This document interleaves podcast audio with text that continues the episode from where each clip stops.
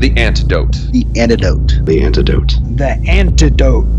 The Antidote. The Antidote. The Antidote. The Antidote. The Antidote. The Antidote. The Antidote. The Antidote. You're listening to The Antidote with Dave Hawkins. With Christian music that doesn't suck.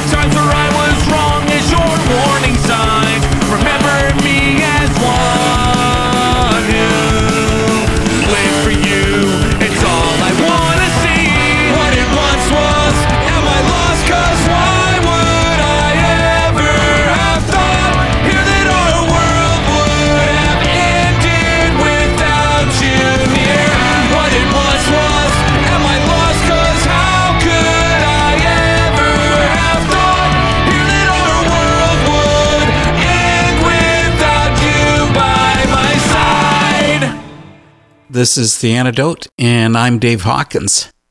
I have to tell you, I loved the Tom Hanks movie, That Thing You Do. It's the one where a small-town band makes it to the big time, almost overnight. But that's not usually how it works. Most bands just keep plodding along at this steady pace, or they burn out, or they lose interest in making music. Then there's Namesake, who have an entirely different story. What's wild is that 20 years after the band began, they've returned and they've released their debut album, The 20-Year First Impression, which included our opening song, Once Was and Always Will Be. I really wanted to hear their stories, so Eric and Matt of Namesake joined The Antidote to give us the band's history and why they're back. Eric Capps and Matt Aragon of Namesake are here on The Antidote. Good to have you guys here. Good to be here, Dave. What inspired you guys to create a punk band? Well, we started the band, the first version of our band. Gosh, we were probably sophomores in high school, and the original version of the band started from a youth group camp excursion. It was right at the kind of the peak of the Christian punk scene. We were learning about bands like MXPX and Slick Shoes, and we just loved that type of music. And a few friends of ours got together at a church group youth camp, and we had access to instruments. So we just started trying to emulate what we heard. Sammy, our other guitar player, had just started learning how to play the guitar. Our original drummer and good friend Colin, and our original bass player, his name's Cable. We started a band called Free Sample, and that band started shortly after that youth camp trip. And Eric and I actually went to high school together. Now, Eric was somebody that was introduced to me as somebody that actually knew how to play guitar. So while the rest of us actually didn't know how to play instruments, Eric came in and was the true musician of the group. And Eric, I don't know, what do you remember about the original days? I remember my girlfriend at the time said, hey, these guys at my church have this band. You should come hang out. And of course, they're having their fun thing. They don't want some stranger to join, but I did, because I just moved to the area, didn't really have a whole lot of network of friends or anything. So, I mean, to this day, any chance I get to play music, I'm going to want to go do that. So I remember just showing up, and I think I hit Sammy with his, he was taking his guitar off and somehow to hand it to me, and sometime I hit him and I felt awkward. And then fast forward 6 weeks later, we were all super close friends and playing music and doing the thing. And it was definitely a highlight of that sort of range of my life, for sure. We're talking about the late 90s. And I really don't want to say you guys were kids, but you were young. Yeah. So your intentions with Namesake, did you plan on changing the world? Yeah, I think so. It's interesting to think back on, especially now revisiting it and putting out the new album all these years later. But that time in our lives, we were very much involved in our churches and our youth groups. For me specifically, I went to church. I went to school at the same church prior to high school. So a lot of my friend group was kind of in that bubble. And then we all hung out with the same friends that were all kind of rooted in that church experience. So of course, the heavy influence there was to change the world and to be evangelical and to have that sort of message. And at the time, as kids, when we're just kind of entering adulthood, that was basically the only true influence that we'd have had in life. And so initially, I remember some of our earliest shows. We played a lot of youth groups, and I remember being very evangelical. The church kind of helped sponsor our band because they provided a lot of instruments and our practice spaces. So we almost felt like it was something that we had to do. So very early on, we wanted to change the world. We were very idealistic. I think over the years, our belief systems changed and evolved. And in my opinion, I feel like we have become a little more relevant. I remember band meetings where we're talking about, when we get signed and we do these tours and everything else, we thought for sure we were going to be, the next big thing and make it out of Goodyear, Avondale, Arizona.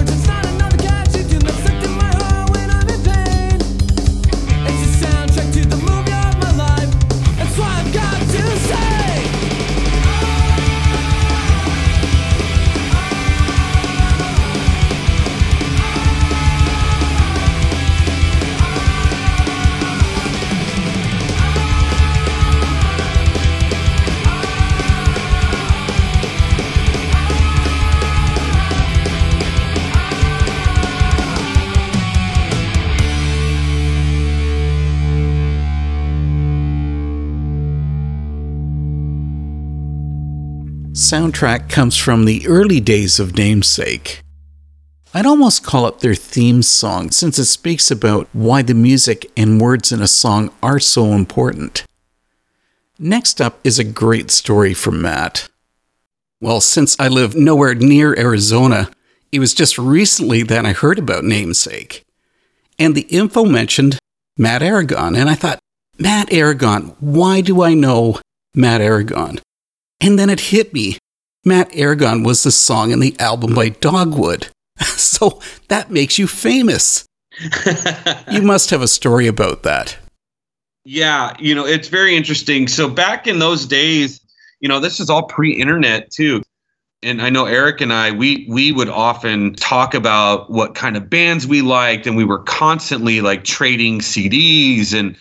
And if Eric found something that he liked, he would immediately share it with me and vice versa. And one of the bands that we found through kind of just record store digging, or, we'd listen to an album that we like and read the liner notes and see which bands the band we were listening to thanked in their album covers. And we'd go search for those albums. And through that process, we found Dogwood. And Dogwood was a big turning point in my life, both musically and in terms of the personal impact that music can make, because I remember listening to their album Through Thick and Thin and thinking, wow, these lyrics are being written exactly for me. Like, I felt seen and heard, and I could identify so heavily with the content of some of their songs. And if you go back and listen to that album, some of it is pretty heavy too. So I remember just like jotting down the addresses that were on the backs of the albums, and I would just write letters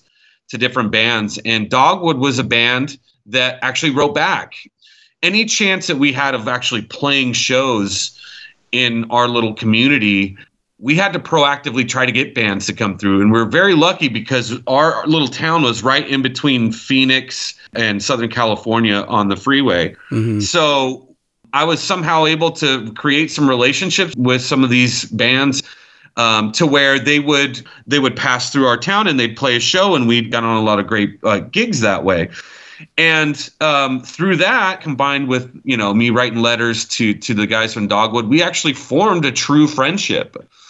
And I remember getting a call from the record label, from Tooth and Nail Records, saying, hey, Dogwood wants to name their album Matt Aragon. And I thought it was a joke at first. It ended up being true. And really what it was from Dogwood's perspective was, there's a lot of people that have been positively affected by their music. So Matt Aragon, it was certainly a dedication, but really was a love letter to the fans. And Matt Aragon being kind of the flag bearer on behalf of Dogwood fans that have been, positively affected by the band. And so it was a really great thing. And it turned into a lifelong friendship. Eric and I went to this punk rock festival. Josh was with us. He actually sings a song on the new album.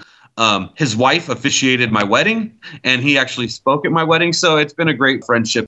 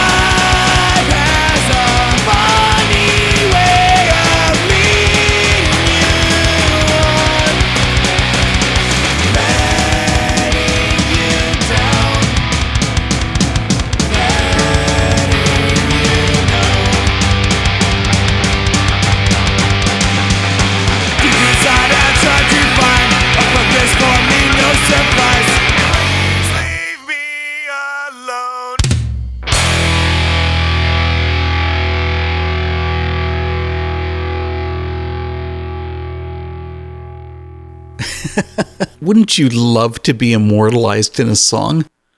That was a song Matt Aragon from Dogwood. Let's hear more about another Namesake oldie. We can hear some of the early days of Namesake on the demos and legacy recordings. Recording quality is kind of hit and miss on that release. We've kind of always prided ourselves in kind of the DIY spirit. Most of those recordings, we were able to just kind of talk our way into a studio. Some of the better ones are done by Jalapaz, and he's a friend of mine and runs Audio Confusion here in town. He's been my buddy and kind of my mentor recording-wise for a long time. But yeah, a little hit and miss, that's being kind. As you know, our journey was being young musicians and learning to do things like play in time and also play in key. And, you know, we went from a point where, you know, we were hitting some bad notes and out of tune to kind of getting better at our craft, as you can hear through the progression. That album, or I guess maybe a collection is a better word, begins with Michigan Avenue. What's the significance of that street? So Michigan Avenue was a street that one of my really good friends at the time lived on. And she wasn't quite a girlfriend, but it was a girl that I had become very close with, and her family during a very weird time in my life. I just graduated high school. You know, my parents were getting divorced. There was some drama in the church, and I was just kind of finding my way as a young adult. I had a friendship with a beautiful young lady by the name of Caitlin, and her family kind of adopted me during a really tough time. So we just became very close friends, and she lived on Michigan Avenue, and that's kind of where the name of that song came from.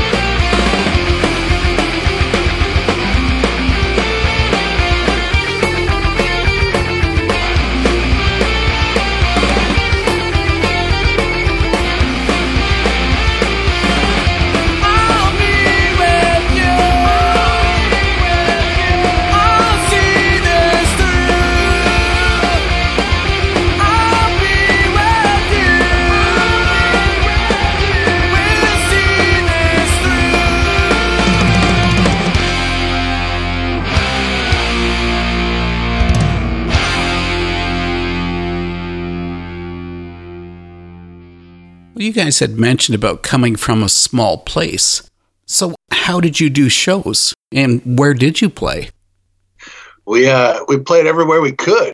And Matt was so good at generating these relationships with essentially our heroes at the time. I remember playing with the Huntingtons and these other bands. And if we didn't have a venue, we'd get a PA and we'd put the show on in Matt's backyard.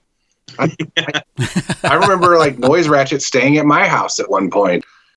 At the time, you know, a lot of the music venues that were open to bands like ours were in churches. So we were playing a place called the Bright Star. We were playing Skyway. And it was just a really positive spot for kids to get together and listen to music they liked. And we were becoming reasonably well known, I guess, humbly said. And so we would kind of get asked to play on the bill with all these bands, the Dogwoods and the Craig's Brothers and the so forth as they were coming through town, Slick Shoes. I'll just add on to that. In the very early days, we would practice and put on shows in our church. Sammy, our other guitar player, his dad is actually the associate pastor of the church that we were kind of home based out of. And a lot of those early shows started there. And then we started outgrowing them.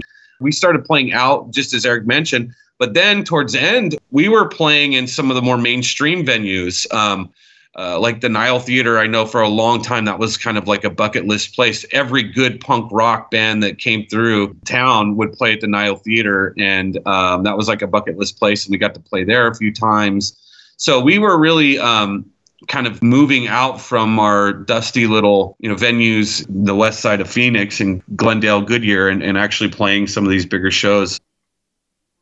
I want to pull in another song from those early days when you guys recorded Question and Answer. And the song says, "What must I do to be who you want me to be?" So now you guys have had 20 years. Have you found the answer? I think that's a question that we continually have to ask ourselves as life evolves. You know, the lyrics to that song was written when I was very young. And I never felt like I was living up to the potential. I had a lot of Christian guilt, I guess, you know, being in that scene, but also being part of punk rock and also just being a kid and making mistakes and, you know, living life as a teenager or in your 20s. You know, you have this desire to go out and see and experience things, but then you also have the guilt of like, oh my God, did I really screw something up? Am I screwing up my life? It's a really tough time at that age because, you know, the expectation is you've got to go and be an adult and be responsible. And, you know, sometimes, you know, the punk rocker in us wants to go out and, you know, go turn it up to 10 or 11. Yeah. That's where the initial thought of that song went from, was like, God, am I going to be the person you want me to be? Am I on the right track kind of thing? I love that song, but, you know, I think of that question in a different context today, like specifically because of my family, my wife and my kids, the responsibilities that come with being a father and a husband in the crazy world that we live in. You know, I constantly question, am I being the man that I need to be for them? And so, yeah, I think those were heavy issues for, you know, an 18, 19-year-old. But certainly questioning everything has always been a big part of my life. And that's something that I take very seriously, even with my family today. So, and as we've aged and matured, that lens has changed. Like, we realize that, hey, people aren't as perfect as we thought. We're all struggling. We all got something. And I think that ideal that we get better every day, I think that is more important to me personally than ever. Like, I want to be better than I was yesterday in a lot of ways and to a lot of people. I'm Matt. I'm Eric. And you're listening to Namesake on The Antidote.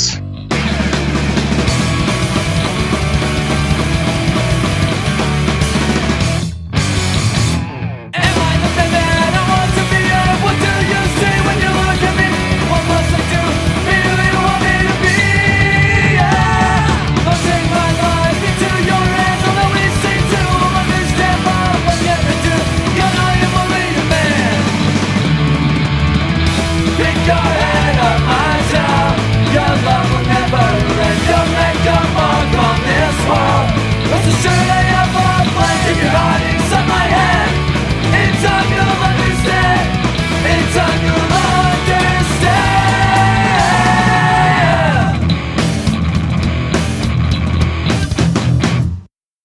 At only 54 seconds, Question and Answer is one of those ultra-short punk songs, but one with a solid message.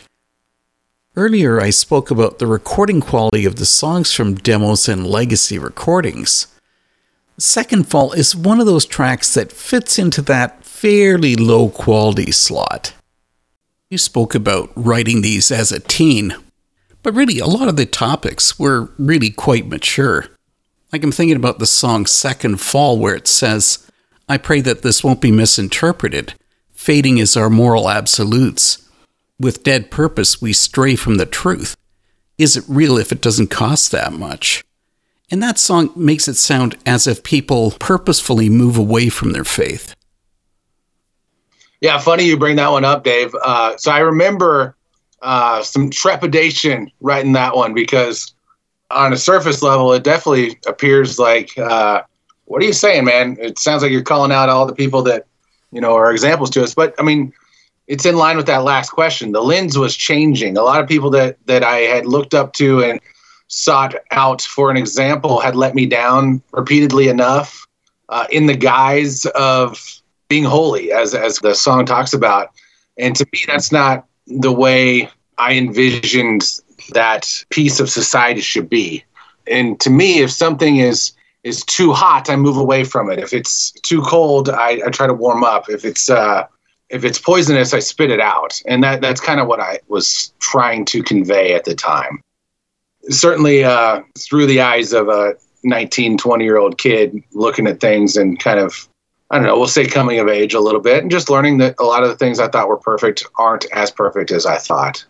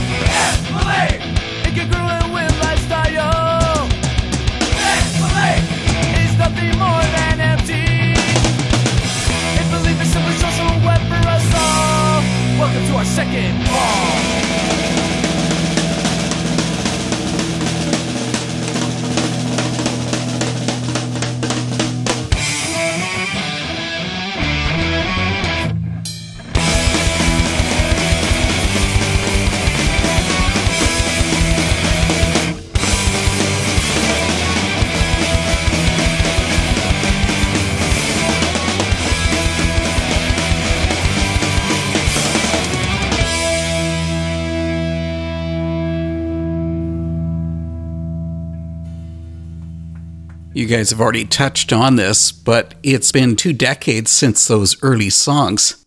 Now Namesake is back together with a new album, The 20-Year First Impression. I asked earlier on why you created a punk band, and I guess now the big question is, why reunite and do it all over again? Well, Dave, it's really fun. And it's a lot of work. I don't know. So I'll take this one first, Matt, and then you can jump in. So when Matt kind of moved away, the band never really broke up. And, you know, I've always heard the thing that bands don't fail, they just stop, right? You never hear about a band failing. They just stopped playing or they didn't. So we just kind of stopped playing for a little while. And during that time, I was in another band that I sang for, and we released an album. It was super fun. And, you know, there was kind of the midpoint between this reunion and the original Namesake stuff. And we played a kind of a concert with both of my bands. And I thought, man, having Namesake here for kind of almost a 20-year reunion, and Hausman's Athletes, my other band, for like a 10-year reunion, this is just perfect. And it was so fun. You know, the audience was great. And we had an amazing turnout and just a super positive night. And it sort of rekindled all those things. And sort of with COVID, we realized that we could, even from a distance, start playing music again. So we had, you know, Matt flew out here and we spent some time in the studio, and then we sort of separated to write and work on things. And we were able to kind of rekindle this thing that we never really quit. We just didn't have the proximity. And as Friedman talks about the flattening of the world, now we can do a lot of things without having to be in the same room exactly. So here we are. Super fun. You know, it's pretty obvious that the new album has kept the original sound. But what about the message? Has it changed in any way? Yeah, I think it has. I kind of alluded to earlier, or spoke about how those original songs were kind of written while we were in a bubble. You know, we lived within the church. We hung out in the church. That the church sponsored the band. But here we are 20 years later, where we've had experiences outside of that in the real world that has certainly given us different perspectives in life. And, you know, while we all grew up and the band originally started in that, you know, that Christian punk scene, our worlds kind of grew. And I know for me personally, you know, you hear a lot of people that start their music appreciation outside of the world of Christian music and then work inwards. And my experience kind of was the opposite, where I was actively in the church. I was exposed to Christian punk rock. Then I started discovering bands and influences outside of the Christian scene that really also helped form my musical tastes. And actually, you know, there's some albums by fellow Canadians, Propagandhi, and another band called Good Riddance, that actually made me think about my worldview a little differently, too. Those are just two small examples, but, you know, life outside of the youth group scene as adults has really provided a much different perception for me personally. Now, this has actually been definitely a talking point within the band, because I know while Eric and I tend to be a little more liberal thinking, our bass player Roger and Sammy, our guitar player, they're not. They tend to lean more conservatively. So it's an interesting dynamic to do that, because in the world that we live in, and I know I'm going a little off topic, but in our world, you know, whether it's politically, religiously, it's very polarized. And it's not very common that you can get folks from either sides of the aisle to agree, let alone work on something together. And I take great pride that our band has been able to do that. While we may have different perspectives now than we did back then, we're still able to come together and create something special with the core values that don't ever leave. You know, compassion, integrity, you know, acceptance and inclusion. Those are all things that, regardless of where our perceptions or perspectives may have changed over the years, those values have never changed. And so you hear a lot of that in the new record.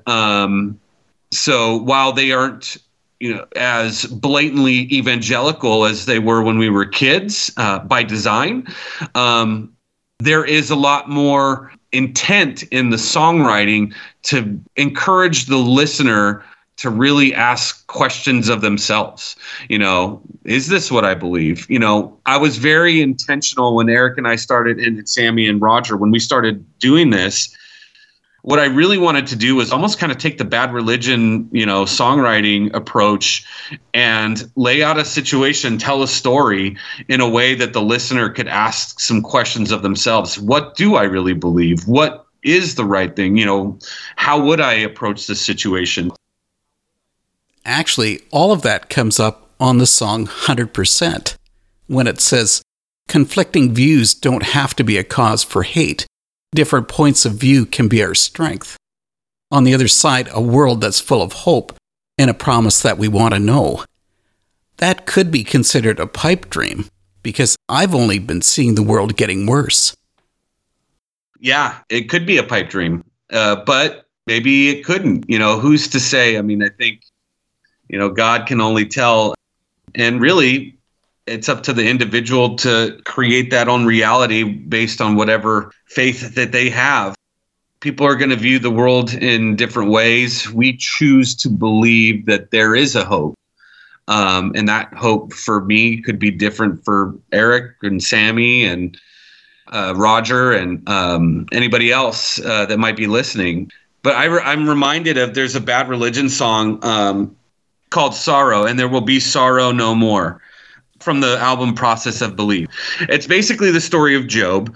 And he talks about how when the only true Messiah rescues up from the storm, there will be sorrow no more. Now, this is Bad Religion. So he's basically taking an outsider's approach to this idea that there will be sorrow no more. But really, it's kind of a hypothetical situation in saying, hey, there will always be sorrow. These things may not ever happen. How do we as individuals deal with that? So anyway, that's a long way to kind of talk about where my mentality was in writing some of these songs. But yeah, we choose to believe that there is hope. I know it seems so hard and it seems impossible, but if our band is any indication, you know, people with conflicting views can come together and create something special. And so we choose to hope in that. I'd like to jump in real fast. I remember meeting Mike Herrera, and it was like 1998 at the Electric Ballroom in Tempe. And I remember just for a moment, it was him and I alone in a room. And I remember saying, Mike, are you guys still a Christian band? And what he said was, I'm writing lyrics that will make people think. And at the time, I remember being disappointed. And in hindsight, I've learned something about that. Like, I think it's important to write what's authentic, you know, on your mind and on your heart at that point. And I think that that's what Namesake has always done. We've written within the lens that we've been in at the time.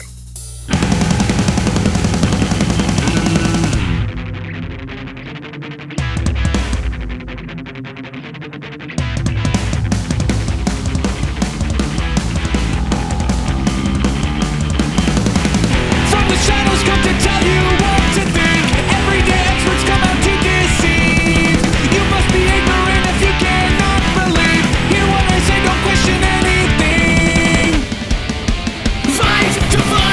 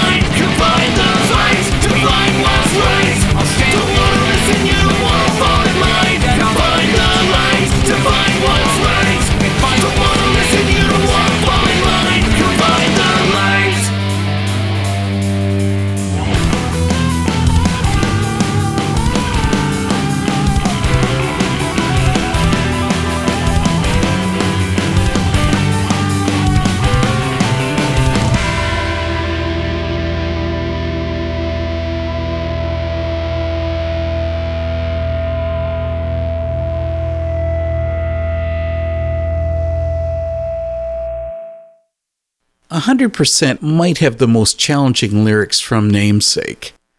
And I do hope that I'm wrong and that it isn't just a pipe dream. Another song that I questioned is up next.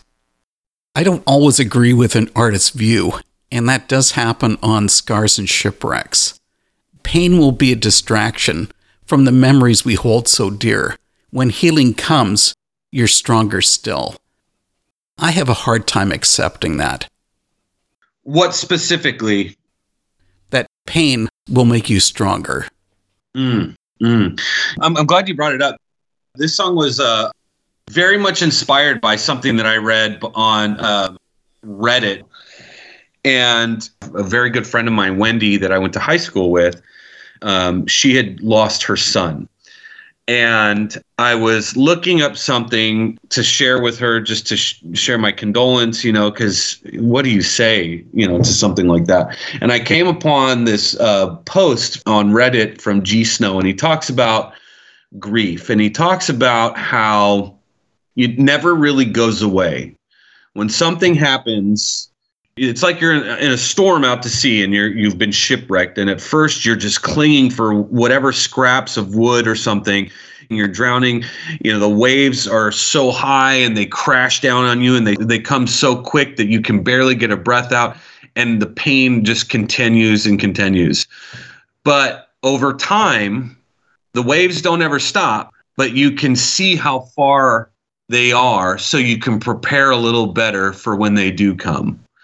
And it still hurts when it comes, and it's still, you know, painful, and it may never go away. But one of the things it allows you to do is to recognize, hey, when it's coming, you can prepare a little better for the next time.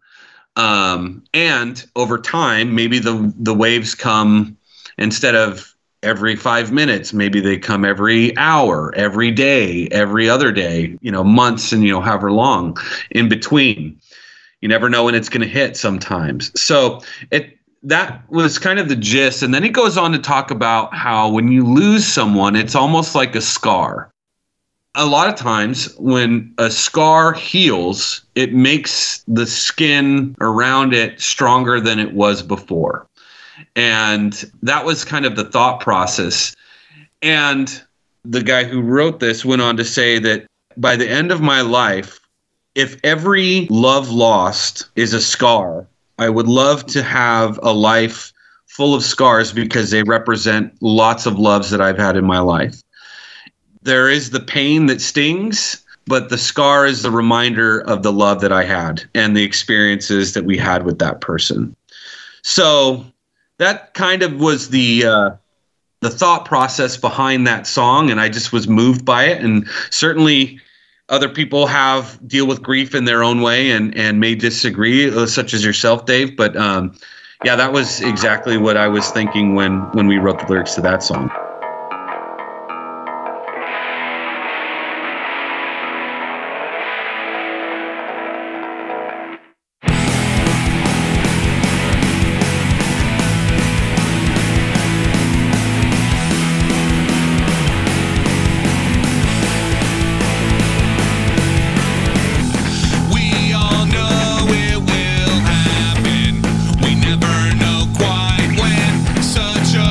Part of our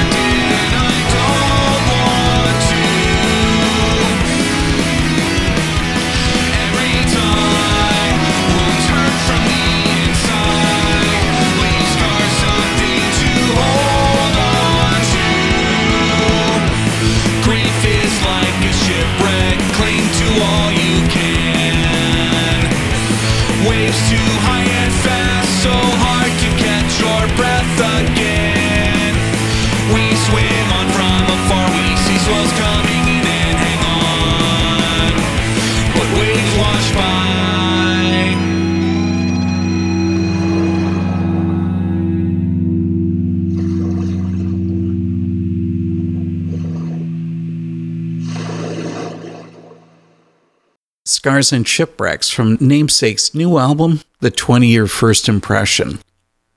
I would think that every artist wants to have their songs leaving the listener with something to consider. Maybe they want to change the listener's mind. Whatever route it takes, music should be entertaining, but it should also be thought-provoking. That also happens next week as The Antidote dives into the indie, emo, rock, and punk of Red Weather. Hear all about it during our visit with the band. The last part of our talk with Namesake is up next, along with the song Crossroads and Delusions. I hope you enjoy it, and thanks for tuning in The Antidote. The other thing, Dave, that we haven't really brought up is we're not done with the music we recorded. In fact, I'm the kind of guy who has zero patience, and we actually recorded significantly more songs than what's on the album. And Matt has like a discipline to him where he can do it kind of in pieces and we can generate some interest. So this first phase is making that 20-year first impression, getting the record out there. Mm-hmm. And then we're probably going to have some more surprises for you in the near future.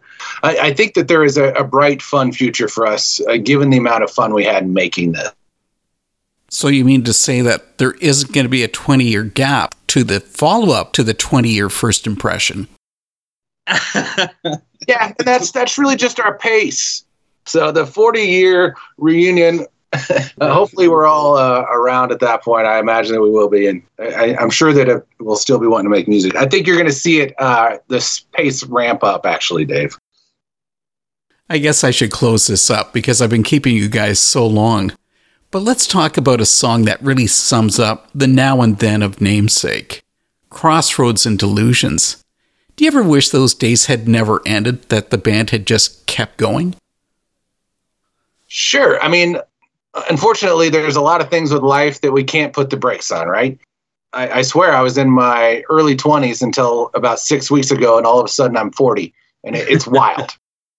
Certainly, I would have loved to have kept doing exactly what we're doing at the time, but it wouldn't have made it so special when we came out with what we just did. To me, it's been a real highlight of the last couple of years, reuniting, playing the show, writing and recording the new record, releasing it together, doing things like this. So no, I don't know that I would go back and change that particular thing. Certainly there's always things we could have done better, but here we are, and I'm content with it. And we've got a new album to look forward to, even though the new one's right here, right now. Yes. Yeah. More music on the way. I mean, we never really ended. See, that's the thing. We never had like a show that said, oh, this is our last show or anything like that. Life just kind of moved on. But there have been times over the years where I'll call Sammy or, you know, Eric out of the blue and just say, man, this song just popped up on my playlist, this old Namesake song. It was really good. And we do regret in some ways not continuing to see where we could have gone. You know, we're kind of jerks in the way that, you know, Eric and I do this a lot, where we'll go back and listen to stuff and we'll be like, dude, we were so much better than them. Why didn't we just get our stuff together and like actually do something with it? So yeah, I do regret that we didn't continue in some shape or form, just because there's a big part of our lives that went without. But I'm thankful that it happened the way that it did, because I wouldn't be where I'm at in life had anything changed. Had I stayed in Arizona for the band, I wouldn't have met my wife. I wouldn't have had these two beautiful kids. So I'm grateful that things play out exactly the way that it did. I'm extremely grateful that we've been able to reconnect and kind of start this process all over again all these years later. In the words of Dewey Cox, one of my favorite musicians, it's a beautiful ride. Well, Matt and Eric, thanks, guys, for this talk with The Antidote. It's been really great having you here. Thank you so much, Dave. Appreciate it. Pleasure.